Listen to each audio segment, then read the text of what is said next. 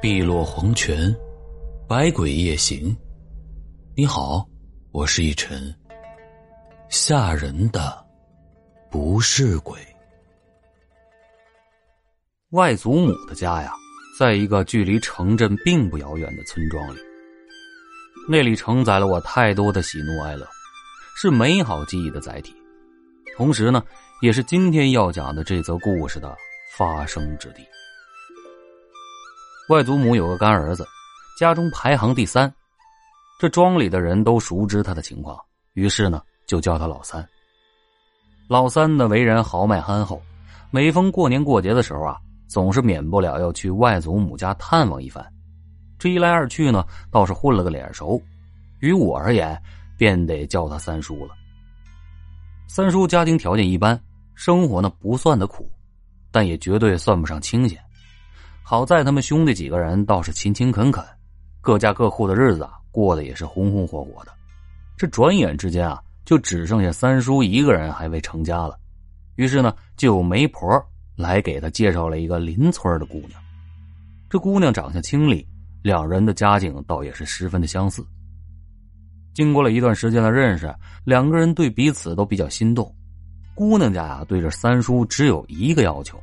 那是必须得有一间新房。三叔也知道这是自己应该做的，于是呢，白天去工厂里上班，晚上就给人去看田。他也希望能够尽早的迎娶自己心仪的姑娘。这看田呢，倒也不需要什么彻夜的值守，有一间草房供人在晚上休息。这看田人只需要防止有人在夜里偷东西，其他的时间都是可以睡觉的。三叔下午从工厂下了班吃过了晚饭以后，便骑着车去往田里了。那个时候啊，乡下娱乐活动比较匮乏，但也有那么几个地方能够搭台唱戏的。三叔劳累了一天，倒也没有这样的闲情逸致，只希望能够早点去田里，在草房里小憩一下。这一天啊，三叔一觉醒来已经是初入夜里了，便走出了草屋。想去巡视一圈。白天炙热的天气，在夜里却是寒意浓浓。三叔忍不住的打了个冷战。他打着手电筒围着田巡视了一圈，并没有发现什么异样，便安然的又回到了小草屋里去休息。夜半的时候，三叔悠悠的醒了过来，想去方便一下。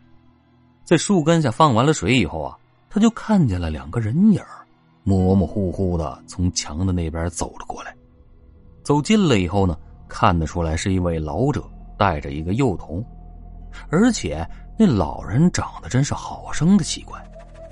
只见那老头的脸上皱纹多如树纹沟壑，眼睛藏在深深的皱纹当中，看起来已经是耄耋之年。可他的皮肤啊，红润光泽，犹如孩童一般光洁，身材矮小。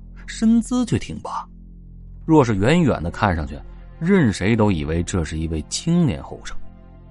再低头一看，这位幼童梳了一副冲天髻，身着淡红色的长袍，脸蛋圆润透亮，在月光的照射下，隐隐的透出了光芒，煞是可爱。三叔看着这奇怪的组合，真是一时不知道该作何反应了。反倒是那个老者看到了三叔以后啊。信步走来，笑着问他：“哎，不知前方是何处？我们祖孙二人去投奔亲戚，却不慎迷了路，还望小友指点一二啊！”三叔心道：“这祖孙二人真是奇怪，方圆十里都是农田，毫无人烟，即使是迷了路，又怎么能跑到这里来的？他平生见过这么多人。”也未曾有像这老者一样身材和外貌的，细细想来呀，倒是像有一些话本里说的山精野怪。想到这儿啊，三叔的心里顿时升起了一片寒意。他强撑着说道：“呃，前方就是李家村了，你们要去的那个地方，我是真没听说过。沿着这河边走，倒是能走过去。”说着呢。随手一指河边的小路，老者一愣，便领着幼童道了谢，转身离去了。三叔看着他们的背影啊，正想看看他们在月光底下有没有影子，两个人却突然不见了。三叔一激灵，冷汗唰的一下就流了下来。他强撑着惬意回到了小草屋里，还没来得及点灯，刚摸索到了床边，就突然失去了知觉。第二天啊，三叔醒过来的时候，看见自己好端端的盖着被子躺在床上，回想起昨天晚上，倒真的不知道是梦还是自己真实经历过的。他来不及思索，立刻骑上了车子，急忙的奔向了工厂，连早饭也不得吃，哼，因为要是去晚了，这老板是要扣工资的。一连几天，三叔一如往常那样。白天去工厂做零活，晚上呢就给人家看瓜田，重复着单调的生活。自己那晚的经历啊，他只是当做是一场梦，渐渐的呢就放下心来。三叔依照惯例，在太阳落山前巡视了一遍雇主家的田地。这田里的小家伙们长得是个个饱满挺拔，他心里想着，这再长啊就要遮住天了，今年一定是个好收成吧。刚进屋没多久，这雨便稀里哗啦的下了起来。三叔望了一阵子，见这雨不仅没有停的意思，反而有越下越大的趋势，觉得无聊，便转身就去睡觉了。他睡着睡着，模模糊糊中听见似乎有人在叫他的名字，心里想着：这雨下的这么大，噼里啪啦的也听不清楚。再说了，这么大的雨。又怎么会有人来这田里啊？于是呢，就只当是自己听错了，翻了个身，便想去睡觉。还没来得及闭眼的时候，他就又听到有人在叫他的名字。这次他倒是听清楚了，那声音怎么听怎么像是干爹干妈的声音。三叔推门向外望去，雨水横着冲落了下来，击打在了庄稼上。又猛地锤在了草屋的门上、窗上，噼啪作响。耀眼的闪电夹杂着沉闷的闷雷声，就是不见半个人影此时的三叔心里不禁升起了一股寒意。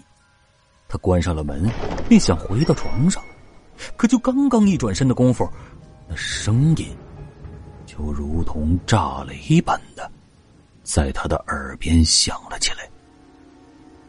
老三，三叔全身的汗毛竖起，仿佛被人定了身一样，身体僵住不能动弹。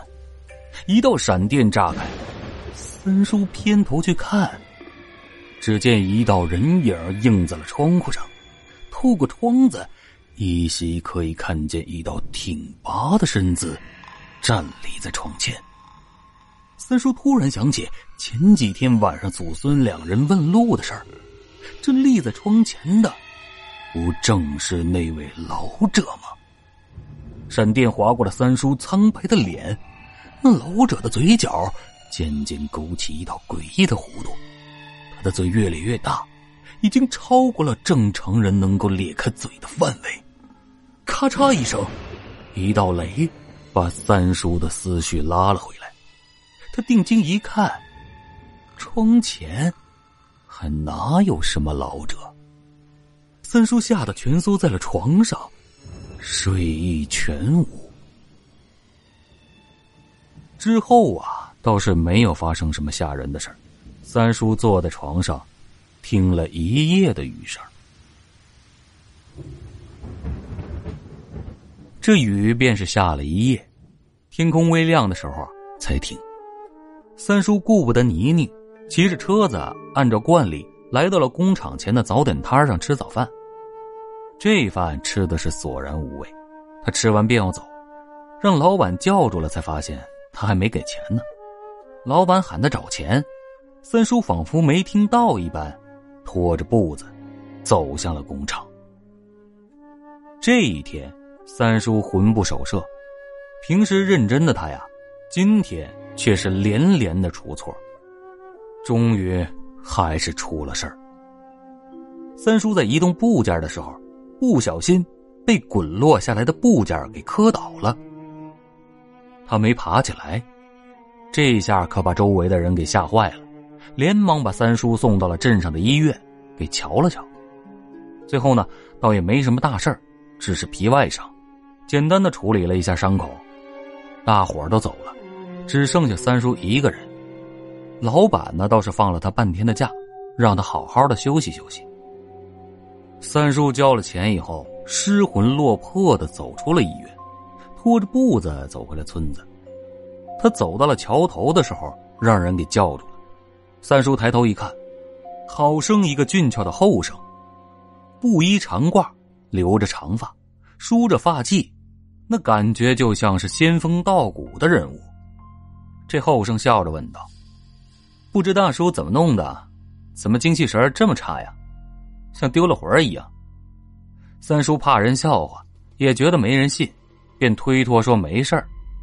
这年轻人又说道：“我虽然年少，但也有些本事，大叔就不妨来说说，没准我可以帮你呢。”三叔听了来人这么一说呀，只当是发泄，便就跟年轻人说了说自己的经历。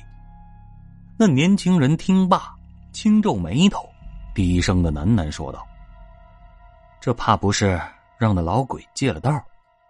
见三叔听不懂，他又解释道：“你看到的那个老者呀，是山中的精怪所化，到了年限便可以化形以人形修炼，直至成仙飞升；而那幼童，则是他凝结出的道果，但他并不是到了年限就可化成为人形的。”这世间万物啊，都是有数的，就如同抢位置一般，只有空余位置的时候啊，到了年限的精怪才可化形；没有空余位置的时候，他向活人借道，便是大叔你一开始的经历。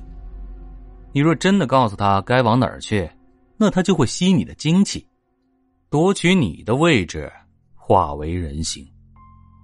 第二次，你听到有人叫你的名字。一定是那老鬼不肯死心，一心想杀了你，夺你位置。幸亏你没有睡觉，否则呀，就再也叫不醒了。三叔听到这里啊，吓得一激灵，既后怕又庆幸，阴差阳错的，幸亏没着了那老鬼的道。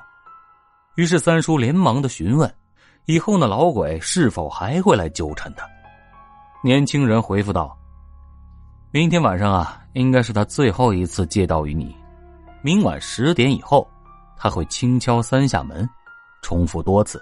等到他第三次敲门的时候，你喝了我给你的符烧成灰化的水，跟他说此位有人。间隔一分钟以后，再说一次，他就知道了。以后呢，便不会再来纠缠于你。说着，年轻人不知道从哪里掏出了一张黄色的符纸，递给了三叔。他小心翼翼的贴胸收好，刚想道谢，还没有来得及张嘴，便被那个年轻人推下了桥去。三叔猛地坐了起来，却发现自己一个人在医院的病床上。是梦吗？三叔喃喃道，想起了那个年轻人给的符纸。他把手摸进了口袋，只见那符纸还在，三叔就感叹年轻人神通广大，跟医生道了谢之后啊，便回家了。发生了这么多的事儿，三叔也就无心工作了，想要安心的等待明天晚上。回到了工厂，跟老板告了假，回到家里啊，倒头便睡。等他再次醒过来的时候，已经是第二天的中午了。回想起这几天的经历。仍然是难以置信。他起了床，简单的吃了两口饭，这一整天呢也没有什么事儿，便出了老屋，四处的转转。村子里的年轻人是越来越少了，有的白天去打工，晚上才回来。也许将来整个村子都没人了吧？想着想着呀，他就走到了干爹干妈家，看着干妈在田里侍弄一些花生苗。便走过去跟干妈打了个招呼，帮干妈给地浇上了水，施上了肥。这一干啊，就是小半天然后自然而然的就被干妈强留下来吃了口饭。饭后闲聊了一阵，就跟干妈告辞了，回家又睡了个觉。转醒啊，这天已经渐黑了。他等不及吃饭，便赶去看田的地方。尽管是心生惧意呀，但他还是兢兢业业的看了看雇主家的田地，见没什么异样，就又回到小草屋里去了。尽管草屋还是那个草屋，但这里发生的事儿，却总是让人升起一股寒意。三叔心道：今儿个晚上事情就要了结了。以后呢，就再也不要回来这里了。三叔盯着表，焦急的等待着那一刻。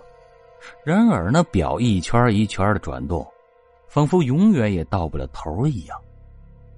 随着时间的滚动，他越来越紧张，心脏砰砰的直跳，仿佛就要跳出胸膛一样。终于，到点儿了。可是，该有的敲门声却没有响起。三叔正想着是不是那个年轻人在诓骗自己，咚咚咚，门响了，吓得三叔一激灵，他哆哆嗦嗦的仔细的数着敲门的声音。第二次，三叔赶紧把年轻人给的符纸烧成了灰，化在水里边喝了下去，顿时觉得喉头一阵的疼痛，急忙的说道：“此位有人。”然后。他惊奇的发现，自己的声音变得低沉了，随之，那敲门声也戛然而止。三叔静静的等了一段时间，那敲门声也再也没有响起。这一晚啊，终是有惊无险的过了。后来，三叔离开了那个雇主，不再给人家看田了，而是专心的在厂子里上班。